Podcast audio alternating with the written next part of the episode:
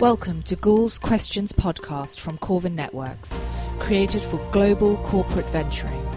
For more information, please visit www.corvin.com. Hello, today I'm being joined for uh, Question Time for HR Network and Global Corporate Venturing News by uh, Wendy Lung, who is Director of uh, IBM Venture Capital Group. Hi, Wendy. Hi, Andrew. Hi, thanks for joining us. Um, so, Wendy, it'd be great if you could kick off first by giving us a brief description, please, of the purpose of the, you know, the IBM uh, Venture Capital Group and the sort of venturing and innovation you're involved in, please. Would love to, Andrew. So, for IBM's um, Venture Capital Group, uh, we're really part of what is a wide spectrum of activities and relationships um, in IBM towards innovation because we really believe that innovation can come across many businesses and in all different forms and from very different sources. So if you were to look at the continuum, uh, on one side certainly would be internal innovation, and that's certainly evidenced by you know the six billion dollars that IBM spends per year on research. But on the other end of the continuum is really the external innovation, and that's really where IBM's Venture Group uh, concentrates its efforts.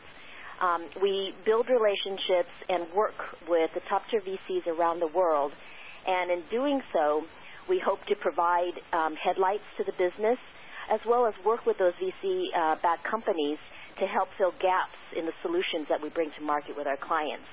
And throughout this process, we also work closely with our corporate development team in looking at this community and also helping to identify potential acquisitions. Um, our venture group has been around for almost 10 years, and um, you know our mission conti- uh, continues to be in support of uh, IBM's growth. And um, you know we're finding that this, this business model is becoming more and more relevant as time goes on. And this is very much more a partnership model rather than an investment right. model. Is that right? And you're doing, yeah. Right. Yeah. So while our model does not invest, uh, does not focus on investments in cash, uh, we actually choose to partner with the VC community and other investors um, for that uh, that equity portion. The investments that we do make are in trying to help the companies grow and to find the right partnership model to help promote joint business. Excellent. Okay, great. So in, ter- in terms, you know, in driving this, the people are crucial, and that, of course, within it, within your organisation, within the venture group, and within the wider IBM. So can you give us a brief overview of the, the people in the team and the partners that, that you sort of work with within IBM? Absolutely.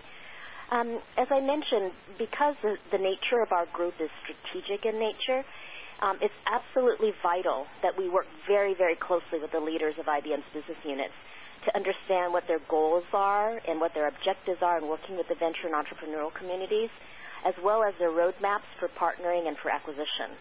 So that's the reason why the partners on our team are either strategy leaders in those business units or they have deep domain expertise and work closely with the leaders in those particular business areas. Because um, you can imagine, um, you know, when you support uh, 17 different industries and multiple product groups uh, in a in a business as broad as IBM. This mm. um, type of organization uh, helps ensure that there is alignment in, in our corporate ventures strategic initiatives with the business. Yeah, so that alignment then brings in those insights from outside to drive them through and grow within the business.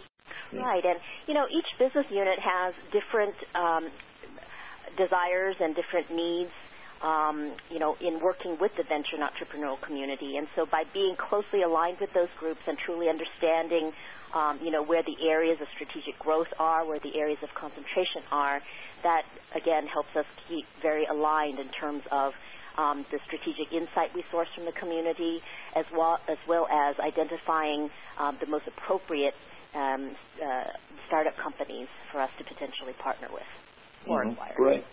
So, so can you give us an example, uh, Wendy? I, when I was with you recently in California, the, the IBM Watson supercomputer was winning a, bill, a million dollars, wasn't it, on the Jeopardy program and that there. So uh, an interesting use of a supercomputer. I bet, uh, can you give us some insights on where maybe the partnering and the, the venture group is, is taking some of those insights with partners and taking them inside and outside of IBM?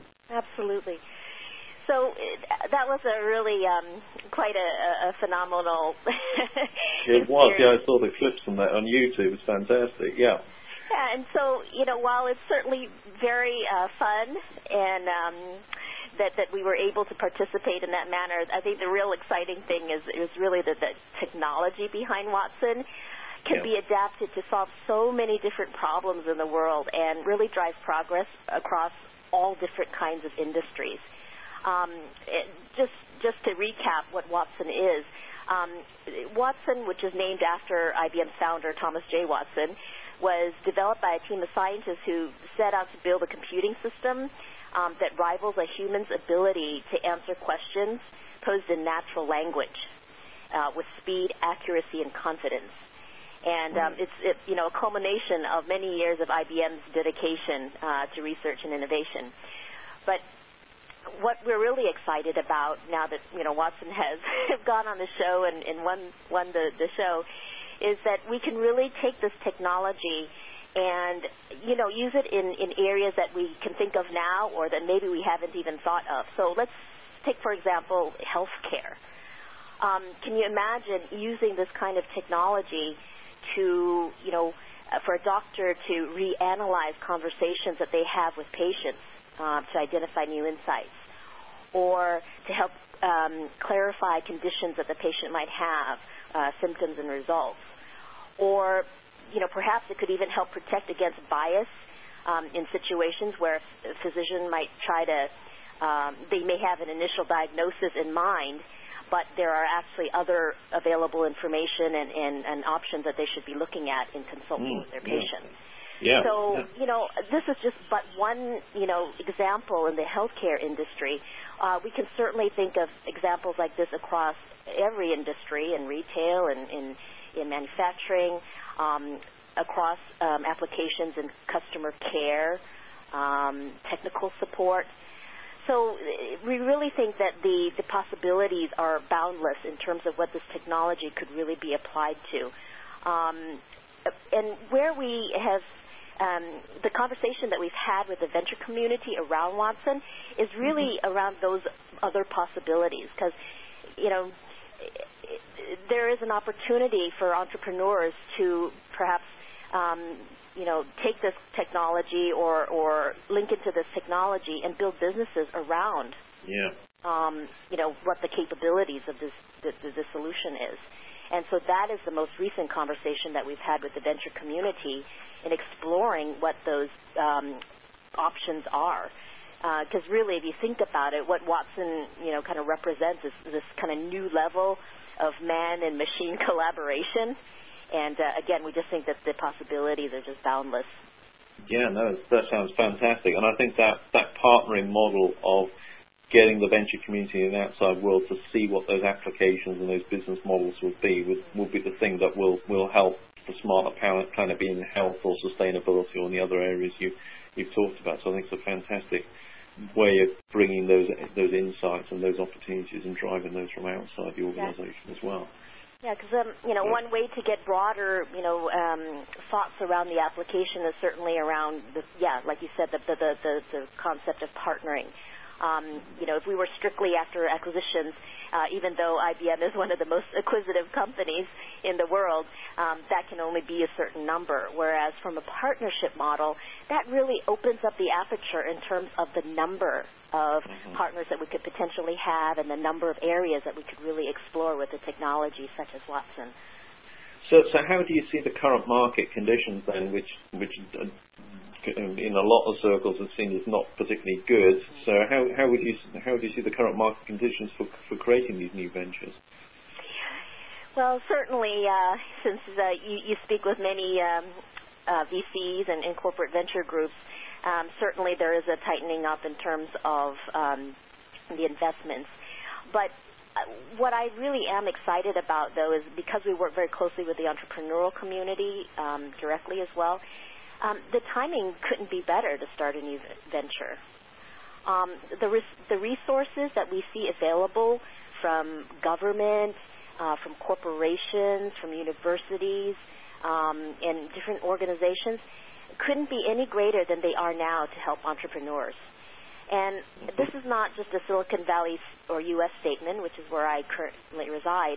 Um, because our team works around the world, what we're really seeing is that the excitement and fervor and support of entrepreneurialism around the world, uh, including emerging markets, is, is just unprecedented right now.